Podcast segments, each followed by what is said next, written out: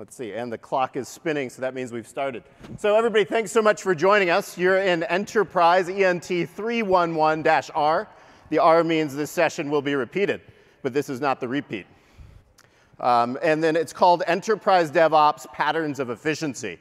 Um, my name's Mike Eshu. I'm with the AWS Managed Services team. I lead our customer onboarding and adoption program, and I'm here with Ajit.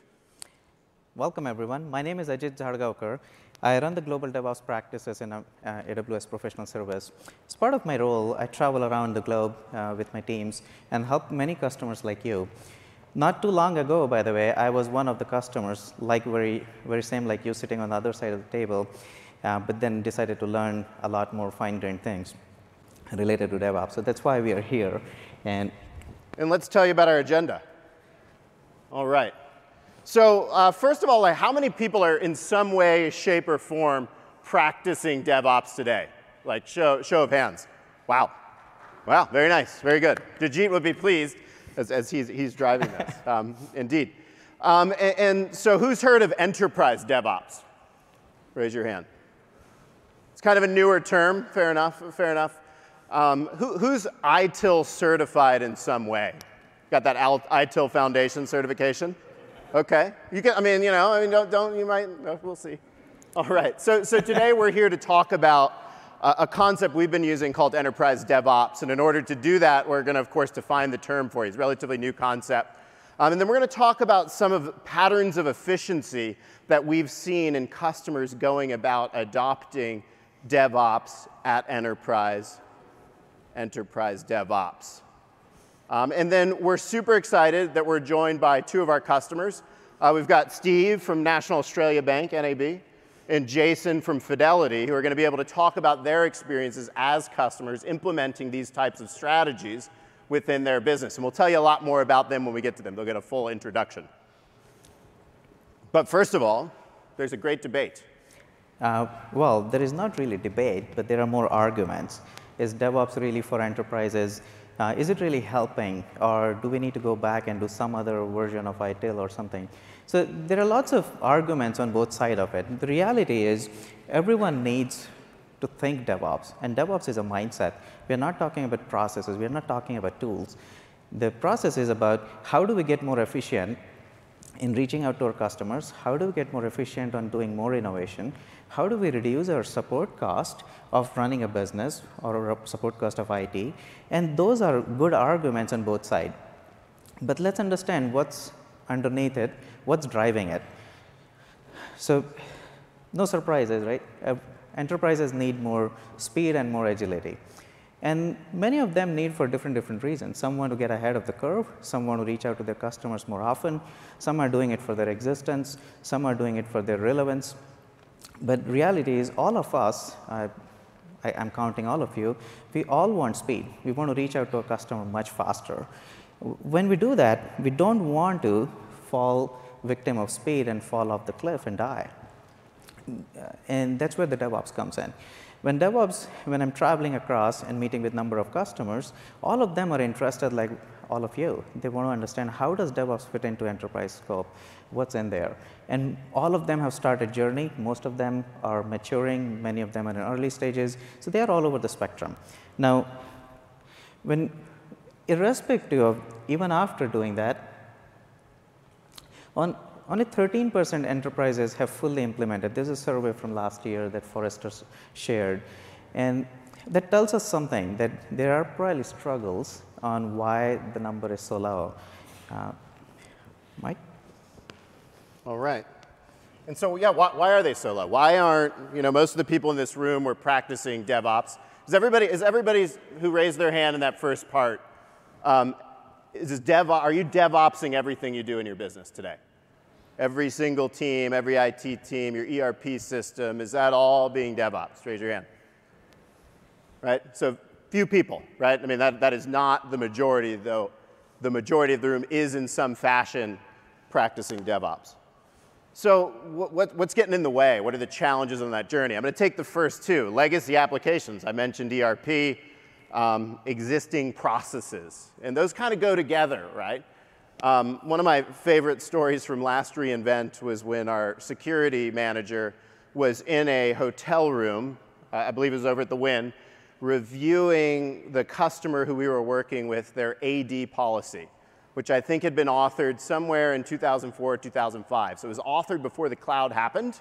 One of the requirements of that policy that is all ADs and domain controllers were hosted on bare metal in that customer's data center. And that probably made a lot of sense. Like, I, I, get it. In 2004, there only was the customer's data center. You had colo or outsourcing. The cloud hadn't come along. And so one of the things that was preventing them from getting to DevOps was an enterprise integrated access management model that could deliver those uh, AD controls for elevated privileged access. So that's got to get implemented. We've got to change our policies so that we can move those existing applications, which may be fundamentally dependent on the domain to which the instance is joined. We're talking about some of our older applications, not serverless and so on, but those need to be considered when we're trying to transform our enterprise and get some of the benefits DevOps is going to be able to do. And I always like to answer the question, how do you DevOps a COTS application? Lots of ways. You're always, you know, applying fixes, going through incident management, putting patches on, changing a configuration, expanding it for the business. So there's reasons you need to iterate on COTS implementations, commercial off the shelf. And then we have compliance, governance, and security.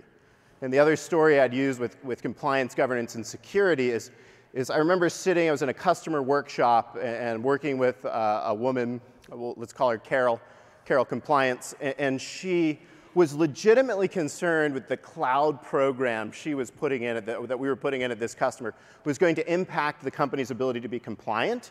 And she'd worked at the company for 25 years, was very concerned, and, and a lot of emotional attachment to the success of the company, and saw the cloud program as a risk. And so I happened to be sitting next to her, and I was able to turn to her during a break and talk about some of the ideas of, hey, you know how you, you, audit your teams once a year? Yeah, sure, sure. And I give them a list of 75 long of all the things they need to fix before the next audit the next year.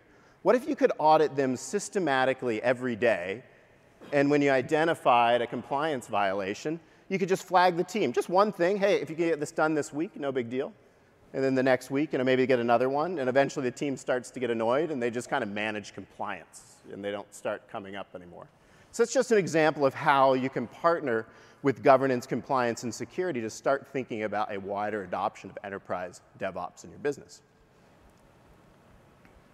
So there's some myths, and that's what we're going to talk about for the next four slides. Um, myths about DevOps. Myths from that side of the organization, maybe that ITIL side of the organization, traditional IT side of the organization, of, of which many of us might be a part of, um, that really DevOps is just stripped down ITIL. What we're going to do is take ITIL for all its wealth of processes, right? So ITIL is a bunch of books. It's five books if you don't know it.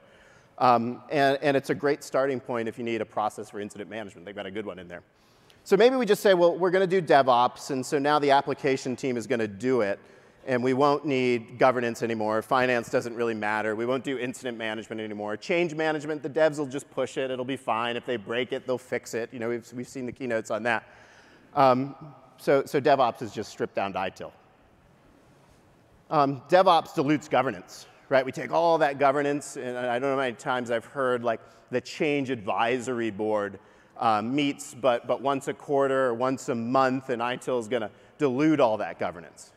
Notice there's nothing um, in ITIL that I believe says you need the CAB to approve it. It's an advisory board. But if you build that approval process, it's something you, you implemented at your company. ITIL didn't tell you to do that. Um, and, and, there's some few more myths. I like, I like how you waited on ITIL. That's maybe because you have certification. I've got it. Well, so the next one, this is my favorite one. Uh, a lot of time, many of us think DevOps is all about CI/CD. Well, there may be truth to it, that may be at the center of it, but that's not all. There is a lot more to it that makes CI/CD successful. That's how do you build in, how do you socialize, how do you repeat. Uh, there are a lot of things that goes in. So if you're looking at DevOps as a CI/CD in a very narrow fashion, then don't don't waste your time. There are lots of blogs out there. They'll give you a template, and you can create orchestration in two minutes. Uh, but then making orchestration that allows you to have millions of deployments go through on a uh, way that reduces your risk portfolio, then that's an art. And that's what we're talking about. That's a real DevOps. It's not just the speed, but it's also about balancing all of the things that we need. The another one, not my favorite, but it's, uh, I hear a lot of time that, oh, DevOps is not for us. We are enterprise, we are large scale, uh, and uh, DevOps is only for startups. Again, that may be true. That's where it started. That's where a lot of lessons are learned. But there is no truth to it. Uh, the very reason that we all are here in this room, you all are interested, that talks about how interested we all are into implementing DevOps into our businesses, into how we do engineering. Uh, so uh, let's look into what is enterprise DevOps. That's right. So we, we, we've defined these challenges, we've defined these myths. Hopefully, is it resonating? Do you guys find those myths in, in your day-to-day journey as you interact with the team? Show of hands, like reasonable? That happens, right? Um, for some. Talk to your, talk to your colleague after the presentation and, and sort of understand what some of those myths might be. Or, or really what it is, right, are, are these, these monsters or these concerns that folks that haven't been brought along on the DevOps journey are throwing up. And I think most of the time, those concerns come from a genuine place. Um, so, so what we're trying to balance, or, or, what we'd advocate for, is, is ITIL and DevOps are sharing a majority of the same values. Business value, like ITIL doesn't say go slow and be expensive. Um, DevOps doesn't say um, have a lot of outages and have the application go down when the team takes uh, Thanksgiving break. Hopefully nobody had an outage over the last past long weekend. Um, minimal disruption. That's a value both ITIL and DevOps um, would, would value. And then continuous improvement. Of the five books of ITIL, the last one is um, continuous service improvement. Um, and then, of course, DevOps is about getting better every cycle, every iteration, you know, improving, uh, enabling the people to fix the problem, fix it right away. So if we bring these things together, um, we get enterprise DevOps. You can leverage the best of both worlds. And so out there, there's this idea of, of you know, those myths. DevOps teams are, aren't really, they don't really know how to operate. And that might come from the central IT department. And, from the DevOps team, well, central IT doesn't understand what I'm trying to achieve. Um, they don't understand the agility. They don't understand the business pressures. You know, they don't understand how I need to try out different instance sizes for a month or so, get that data, and then optimize for cost. Um, and, and, maybe, frankly, the DevOps teams don't know how to optimize to, for cost. And maybe, or they're not incentivized to do it. Or, or maybe the DevOps teams could learn something from the central IT team about incident management and change management. And so it's fun working at Amazon. I get to be a part of this cultural debate every day. If I go up to most Amazonians, and I was, uh, had the opportunity to be a product manager for a while at Amazon on, on one of our two pizza teams, and, and I would say, well, you know, we practice world-class ITIL at Amazon. No, we're not. We're, de we're DevOps. We're full stack. Really? Uh, tell me about change management. Oh, we go through a process. It's bar raised. You know, the security you know, gets a lot of eyes on it. Mm, kind of sounds like a change advisory board to me, but you know, okay. Semantics. Um, incident management. We have a single ticketing system across all of Amazon uh, that allows us to sort of page anybody, ticket anyone in. Is that ITIL or is that DevOps? Maybe it's enterprise DevOps at scale across an entire organization. Clicker is, there we go. All right. So enterprise DevOps, it's, it's about these values or these principles of embracing and extending new and best practice, whether that comes from our resolute incident management teams that understand LSE management, know how to do large production issue calls when it's spanning multiple DevOps teams, or it's a DevOps team partnering with a compliance team, Carol Compliance that we talked about earlier, to codify a, um, a control. How many DevOps teams have reached out to compliance and say, hey, I understand you're actually trying to protect the business. You're trying to prevent us from doing something illegal. There's a lot of complicated laws out there. You're trying to ensure that we attain our compliances so we can do business in the market we are, whether we're financial services or healthcare. Um, who, there's a lot of rules. And say, hey, you know, could we try codifying this audit? Could I help you? Maybe we could codify. Let's set a goal this year 20% of the audit, I codify, and you get a compliance report every day. And then Maybe next year we do 40%. And I would bet we can get darn near 80, 90, maybe 100% of codified compliance. But I do think it's unlikely that the compliance team will come to the DevOps team and say, hey, can you DevOps compliance for me? Right? It's going to have to drive a culture of inclusion. And it's going to include legacy apps. And it's going to include deep partnership with these different business teams from security, compliance, governance, finance, you know, networking, access management, whatever those teams are, whatever your organizational structure is, you're going to have to partner with them. And the DevOps teams, in many ways, are going to need to lead that conversation, which means your immediate business value creation may get slightly delayed, and you're going to need to bring in those other teams, and eventually you're going to get faster, better, cheaper, more value delivered for the business as a result of those partnerships that you build through your culture of inclusion. And as a result, in-source value creation, outsource, uh, undifferentiated heavy lifting, or undifferentiated business value creation. Don't go invent a pager system. Don't go invent a ticketing system, right? We can easily bring those in. We can bring process in. We can bring process expertise in, but then build that value internally for your businesses. So I like to use these operating model diagrams, and, and, I would love to leave these with you. So if I could sort of leave a thought with you from my portion of the talk, think about these four by four diagrams. Um, so vertically, I divide design and engineering from operations. Horizontally, I divide application layer from the infrastructure layer. And sure, we could debate for an hour or so of what fits in what box. That's not the point. The idea is to make this very simple. It helps you answer a question of who does what. And so we have a tale of three operating models. Of course, we could all define many more. We could draw these little four square diagrams for a while, thinking about who's going to do what, and is it up to the patched operating system, or is it the patched middleware? Who's going to patch JBoss? Like, we could debate that. And maybe it's a DevOps team, and you're all the way on the left-hand side, and one team is doing everything. If you're coming from a startup, those folks that raised their hands that were suggesting they're fully implemented on DevOps, they're probably farther uh, over on the side. They've got teams that are doing everything. And then over on the right-hand side are your more traditional IT systems. Sometimes compliance drives you to a fully divided four-square model. Um, but you've taken the time to think, okay, I'm going to have cloud engineering.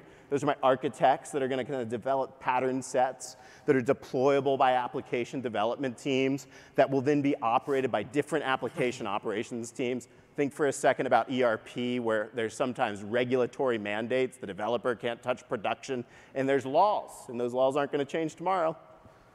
There's reasons to do a traditional IT operating model. Maybe your colo still operates that way. Maybe your data center still operates that way. And then, of course, we mentioned DevOps. And then what you start to find is there's this middle model. And, and my hope is a lot of this middle model resonates with several folks doing DevOps today in the enterprise. They've said, okay, networking team, you're networking experts. You're still very valuable. You know, you got the guys with the, the Juniper logos at the top of the resume. Cloud is not going to disrupt their job. It's so valuable to have networking professionals. They just need to learn cloud technologies, AWS VPCs, so that they can configure and support a fleet of accounts. And that would go into that bottom layer. And governance and security, remember those Active Directory uh, policies. We could actually be running uh, the AWS Managed Active Directory service, and that could be a way of extending our data plane access management system into the cloud. And we can partner with compliance. And while we still may need to do audits, we can codify a large portion of them. We can reduce those burden on the development teams. So hopefully you take away these four square models. I'd encourage you all, it's kind of like if you've ever seen the business model canvas, just take a minute with your team and say, really, who's doing what? And is the right person in the right box is the model that we're going after for our IT transformation? Are we getting the business results we want from who does what? Are we able to effectively outsource uh, low business value, heavy lift? Um, are we pulling in the right tools? Think about people, process, and tools, but it starts with people. And you can use these four square diagrams to think through that. So given that you sort of have a common understanding of what we believe enterprise DevOps is, uh, we see a lot of patterns of efficiency of customers consuming enterprise DevOps. So Jeet's going to share some of those with you, and then we'll talk about our customer use cases. One of the things that I really like about the middle bucket that you saw earlier uh, in the slide operating models, almost every efficient DevOps team inherently, uh, when they achieve efficiency, they fall back into the middle tier, uh, where they have subject matter expertise that are allowing them to scale the model, enable the teams, and really gain to the next level of efficiency. The full stack engineering term that we hear a lot in DevOps world, uh, that's, that's a, uh, I haven't seen any true uh, enterprise going into that right model. Neither in startups, I've never seen that. Uh, but when they re reach that place, they retrain our teams and they come back to the middle tier. But let, us look into uh, patterns of efficiencies. Now, when we talk about DevOps, the most important thing is we all know what DevOps is. We all know the fundamentals of it. But how do you scale? Are there patterns that will help you gain it, gain efficiency? Are there patterns that will help you get ahead and implement it in a way that will stick there for a little bit longer? So let's just dive straight into it. But before that, some of those uh, things on the screen, you might be familiar with it. When we don't do well, if you're not mindful of implementing DevOps in an efficient way, DevOps has a likely chance of going wrong. And many times uh, we see that DevOps has become pseudo ops, meaning that you have a DevOps team that's sitting between uh, developers and operations, and they're doing something in between. Uh, and uh, basically, it's, it's, it's another pattern of inefficiency. The second is it becomes a separate SRE team. In that case, neither operations is responsible for taking a reliability, neither developers. And then we create a new pseudo DevOps team again. We have also seen uh, DevOps has a completely brand new team. One of the most honest conversation I've had was sitting in a customer and asking, why do you want to go DevOps? Uh, there were some members of the team, they really wanted, we want to become DevOps engineer. I said, what's stopping you? Well, we are not getting our title, DevOps, in our title. I said, why do you want it? Well, it pays us more. So thank you. That does seems like a market fact, but far from reality. Uh, and then many times we think DevOps is taking a step back, we'll have to do so many processes, retool everything, that will slow us down. Uh, and uh, again, I think sometimes you have to take a step back to uh, take a bigger step. And the last one is doing DevOps diluted the governance, security, and uh, risk portfolio. There is no truth to it. If you do, do it well, it should actually strengthen, not weaken it. So with those, let's see with the patterns of efficiency, how do we correct it? My favorite and number one is enablement and repeatability. In DevOps, everything that you do, ask, can I scale it out to the rest of the organization? Can I rinse and repeat it? Meaning, how do I create templates? How do I create tools that are self-service, that can be applied? That's how you scale. If you have a DevOps team and they are ninjas and they, they are the only ones who know it, you're not going to scale. So it's all about enablement and repeatability. If you have a small tiger team or cloud center of excellence or pilot teams, uh, whatever you want to call it, call them, but make sure their goals are to create something that can enable rest of the organization, rest of the teams, and they are not the only ones who know how, how it works. Number two is speed. With speed, how many times you hear that, well, we are doing 100 deployments and 80 of them come back with the failures. Since we started doing CI/CD, our number of incidents that we get from the field has tripled. That's very likely scenario again if you are not careful about what you are adding speed to. If you, if you don't have a good pattern and you add more speed to it, guess what? You're going to, you're going to fall into pitfalls, into pits uh, more often. So before you think about speed, think guardrails. And guardrails uh, is more like a phenomena, it's a concept where you still allow your teams to have a little bit boundary and experimentation without it, without killing their creativity, but still have a way where if they are going too far on the anti-patterns, you block it. You block them from falling in the cliff and dying. So uh, if that happens, they will never be able to experiment again. So remember, uh, speed is what we are after, but without guardrails, we all are going to fall off the cliff. And that requires you to have understanding on patterns that you want to invest in and really blocking anti-patterns. Third is inclusiveness. Uh, from my own experience, if there was a biggest mistake that I made in uh, my career path is the inclusiveness. I did not include everyone when I was doing DevOps transformation. I had a small team we, in 2013. I was at Edmunds.com. We did all in migration, uh, very successful, months ahead of time for uh, less money. Everything was fantastic. What how was many, wrong uh, was. How many uh, rules did you uh, automate for Carol? I'm not talking about ITIL. Fair enough.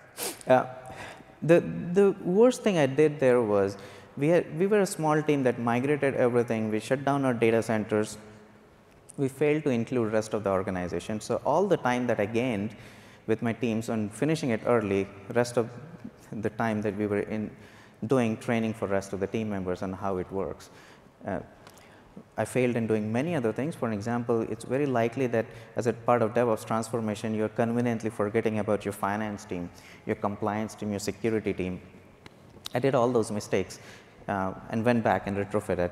So really, uh, inclusiveness is something that you want to start doing from day one. Include everyone, and everyone will eventually understand what it means for them. Focus on differentiating factors that goes along with inclusiveness. As you start to include everyone, are you really going to go and ask your finance team to write some bunch of Selenium test or some test TestNG or whatever you, uh, you, you, are using? Not really. Allow them to focus on what they bring on the table. They bring in built-in core knowledge about finance, compliance, or other things. And like Mike was saying, how many DevOps people go and talk to these support functions in the organization, ask, hey, let me understand what you do, and let me create automation for you so you, uh, you can focus on things that matters.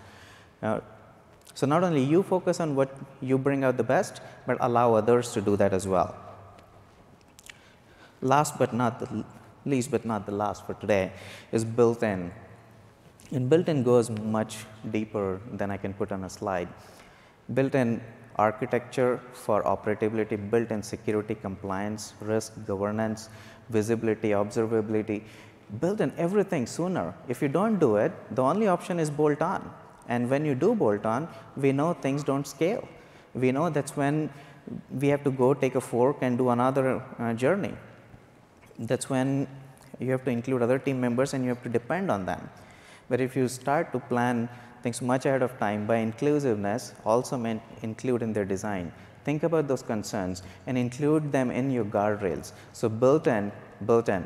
And that would be the biggest message if I want to talk today is built in for everything that you want to operate to. Now, if you do it well, then wonderful things will happen. Not only you're going to scale, you are going to learn, but you're also going to teach and enable the rest of the organization. By doing built-in things, uh, by building things in from beginning, you're going to empower and establish accountability from get-go. The biggest advantage you're going to get by guardrails is standardization. That's how you will scale. Standardization helps scaling and also helps in finding anti-patterns. And last is built-in, uh, instead of really falling into diluting your security posture. So those are the uh, five patterns I want to talk about. And with that, I think I'm going to bring in Mike back again. Thank you. All right. Thanks, Ajit. And, and, I think you know one of the things to take away from those patterns, right, is we, we had 10 minutes to explain that to you. Um, you're going to need to go deeper on all of these things. You're going to need to investigate these technologies and hopefully some of these patterns you're already using today. So I'd like to welcome to the stage Steve Day, uh, who is the Executive General Manager of Infrastructure, Cloud, and Workplace at the National Australia Bank, NAB. Um, hey. Steve, let's do a practical exercise in enterprise DevOps. Because the wonderful uh, host here putting on the conference for us gave us these chairs on a stage. These are sort of our guide rails. We're to put them up here. So we're going to DevOps our, guide our talk. Right. Yeah, exactly. We have some guide rails. Um, here we are. Okay. All right.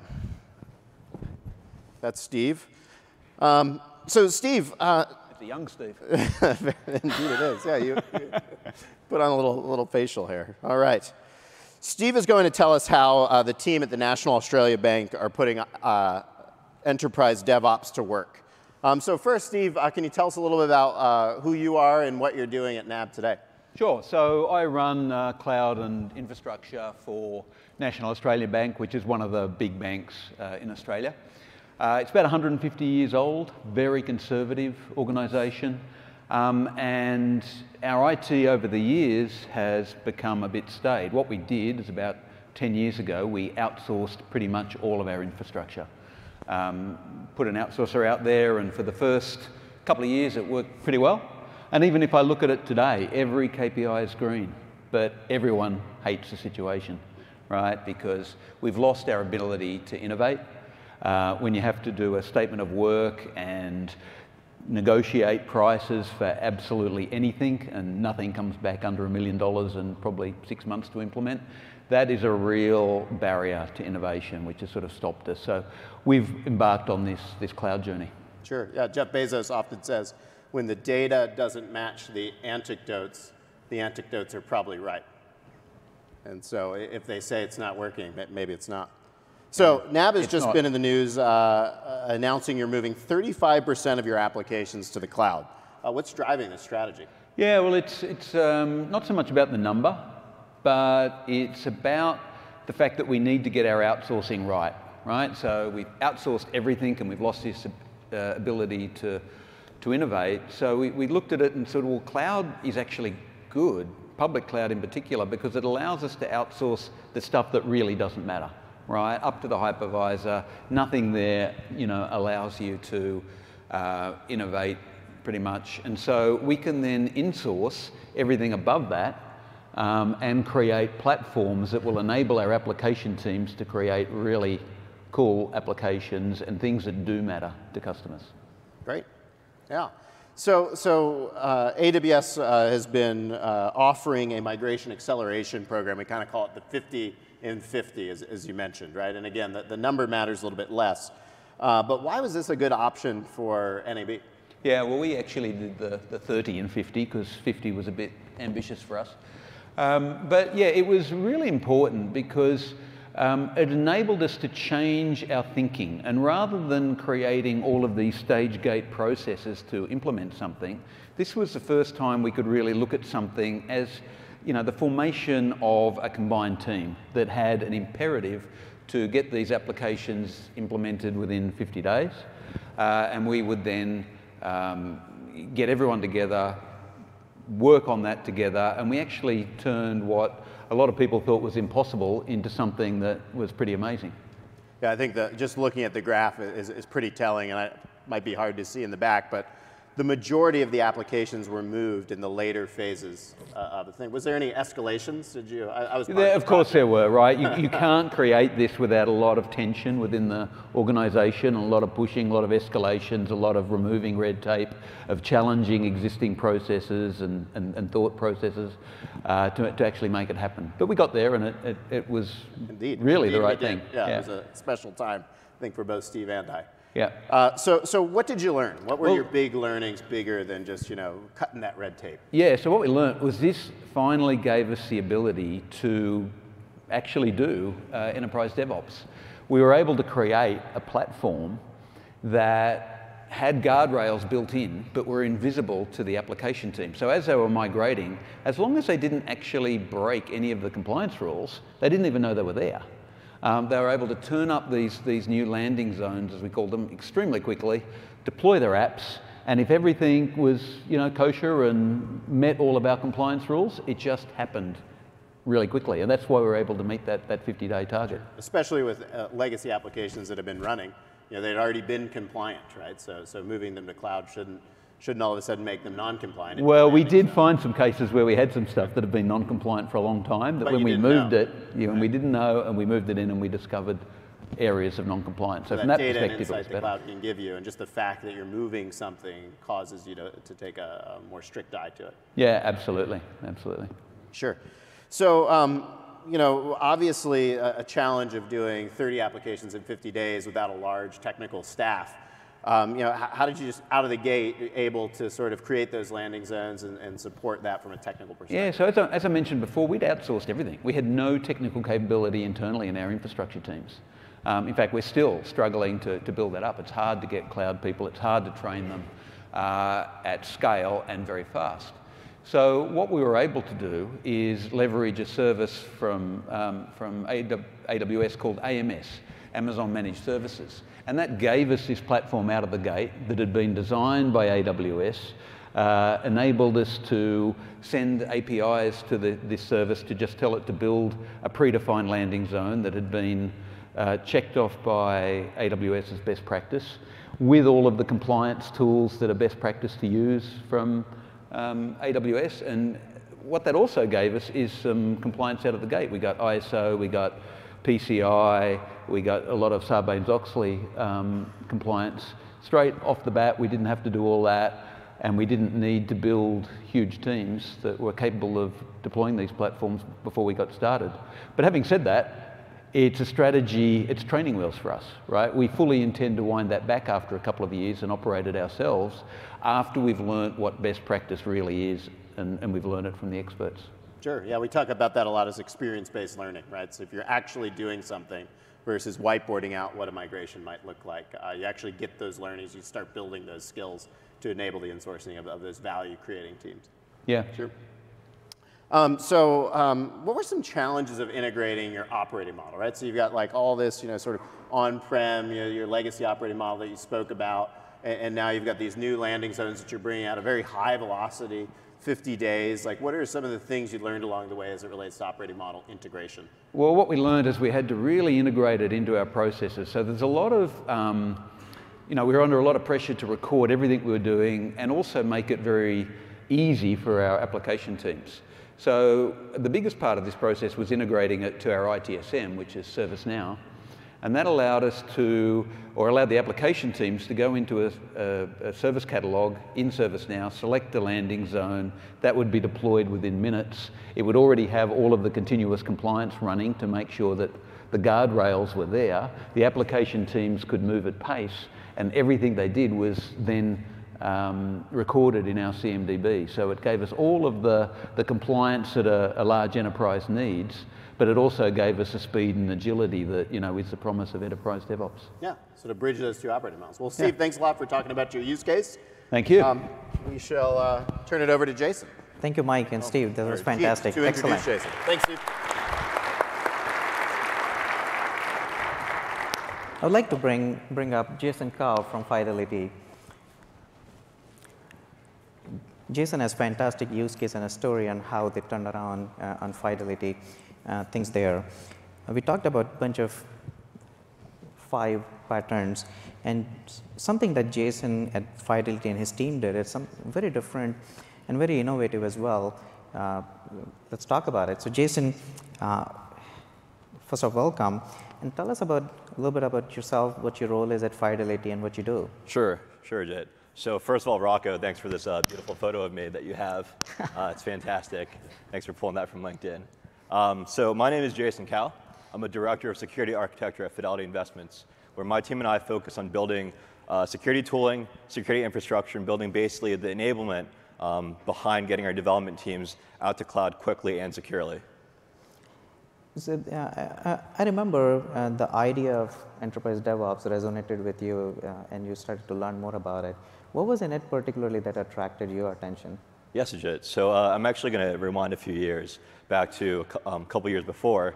And one of the things that we've seen a lot at Fidelity, especially in security, is something that I like to call security by checklist. Um, so I know uh, Mike talked about this earlier, right? He talked about this list. I think um, Carol, right, had this list of 75. Um, so what you'll see is basically um, a development team develops, develops, develops, go through their software development lifecycle, and then they're like, okay, we're ready to go to a higher environment, and then they bring it to the security team, the compliance team, the audit team, and they say, here's a list of things that you must meet, like a grocery list, and you know, um, as long as you get a check on all of them, you're free to go to prod. Um, the problem with this is A, um, it's cumbersome, B, right, it's slow, three, um, or C, I should say, uh, it's ineffective and it's a point in time thing for compliance, for security, and that's not what we want, right? And we want to really get to the model of embedding security within um, our development teams. And so this is a repeat slide from what Mike showed earlier, and I think it really resonates because on the left, right, you have your traditional IT. You have a large enterprise like Fidelity, which has a lot of different groups. And on the right, you have this perception of DevOps where you have a jack of all trades, master of none, where they do everything. And what we've done is my group actually within our organization is a center of excellence, a security center of excellence. So what we do is we provide the right tooling necessary to automate some of these tasks, these simpler tasks. And the more complex ones, we actually sit and consult. And I know some of the guys in the audience are from um, Fidelity as well. And we actually consult and sit with these development teams to make sure that they can do, and we can make sure that those complex security issues are solved correctly. So uh, help me understand, typically in a large uh, scale organization like yours, and then there's a ITIL and DevOps and old way of doing things, uh, typically you run into conflicts. Uh, was that also at play uh, for you? So that was legit. One of the things that we noticed is when we first started kind of going along with this mindset of DevOps, you hear things like, operating at the speed of DevOps, operating at the velocity of DevOps, the agility, right? All these buzzwords about just speed in general. Um, and that's the original mindset was how do we migrate to cloud? How do we develop in cloud quickly? And then we actually changed that where we had a mindset of how do we not just migrate to cloud quickly, but how do we migrate to cloud quickly and securely with the right guardrails in place. So did you have to go out to your DevOps team like we were suggesting or you and they came to you? We've, we've had a couple um, interesting discussions, and the interesting thing, right, is that we're, we're in the center of excellence within a development organization. So we can sit with them and basically bridge a gap and say, hey, we understand what you're trying to do, we understand the value add, but what we're really trying to do is make sure it's not just quick, but secure, because that's what we're all about. It's that culture of inclusion that you talked about earlier. So we were also talking about how do you scale it out. Now, your team was center of excellence.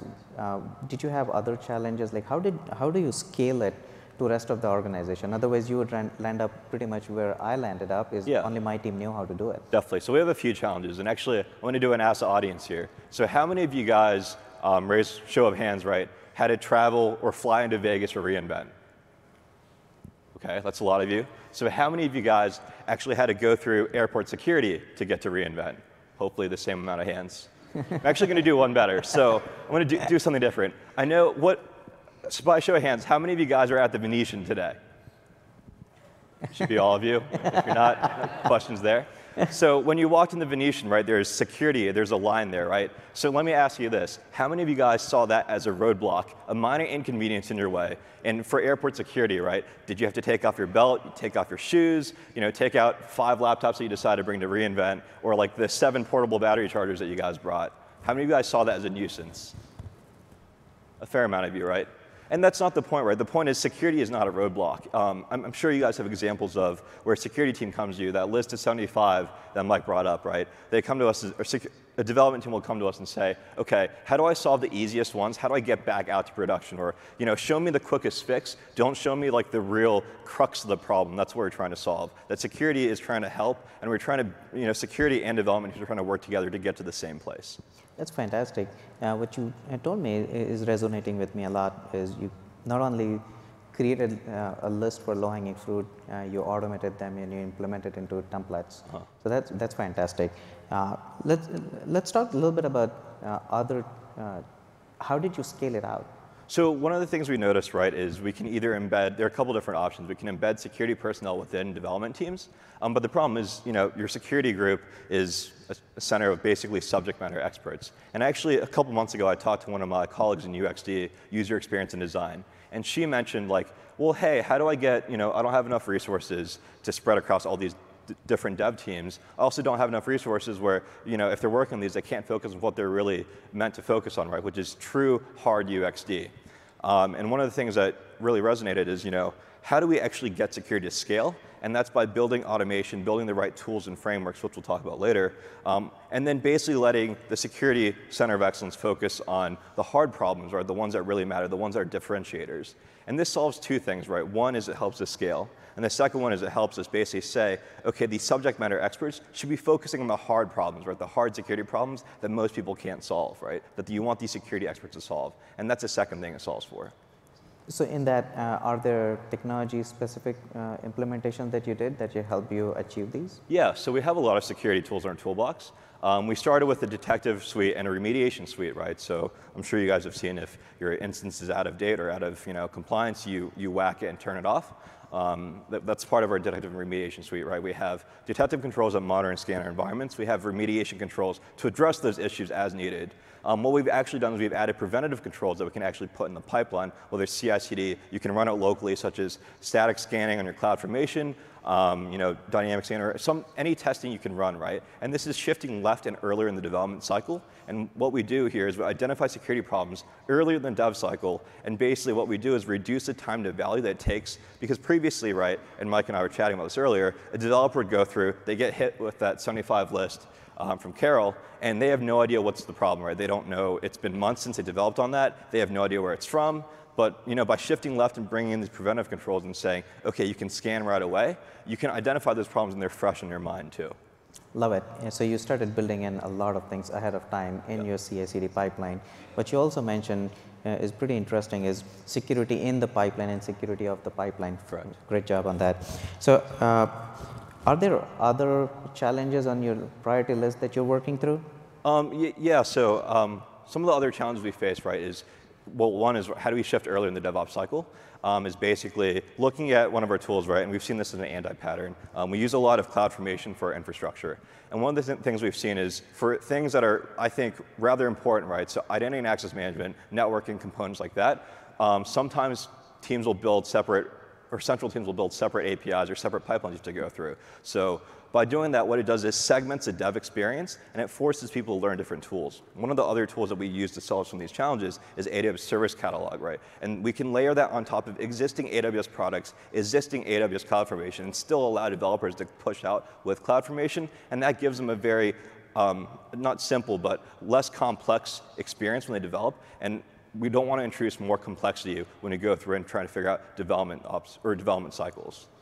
Excellent. We are literally on time, so uh, if you can talk about what, what's next now that you have achieved this place. Yeah, so at Fidelity, our journey is really never complete, right? We've done a little bit of automation. Um, we'd like to continue that automation so that we can kind of continue our journey. Um, we'd like to see basically, you know, how, what security can we truly automate um, as our workloads grow larger and more complex, right? The security around those becomes more complex as well. So to continue our journey, we want to enable our teams to not just move quickly, but to really move quickly and securely to cloud. Awesome. Well, thank you so much for coming down and really sharing learnings. Uh, I hope uh, our uh, attendees here will get to learn more about uh, in coming days as well. Sure, thanks, Ajit. Cool, thank you. Thank you, Jason. All right. So thanks so much for attending. Uh, again, uh, I'm Michael Eshu, and this is Ajit.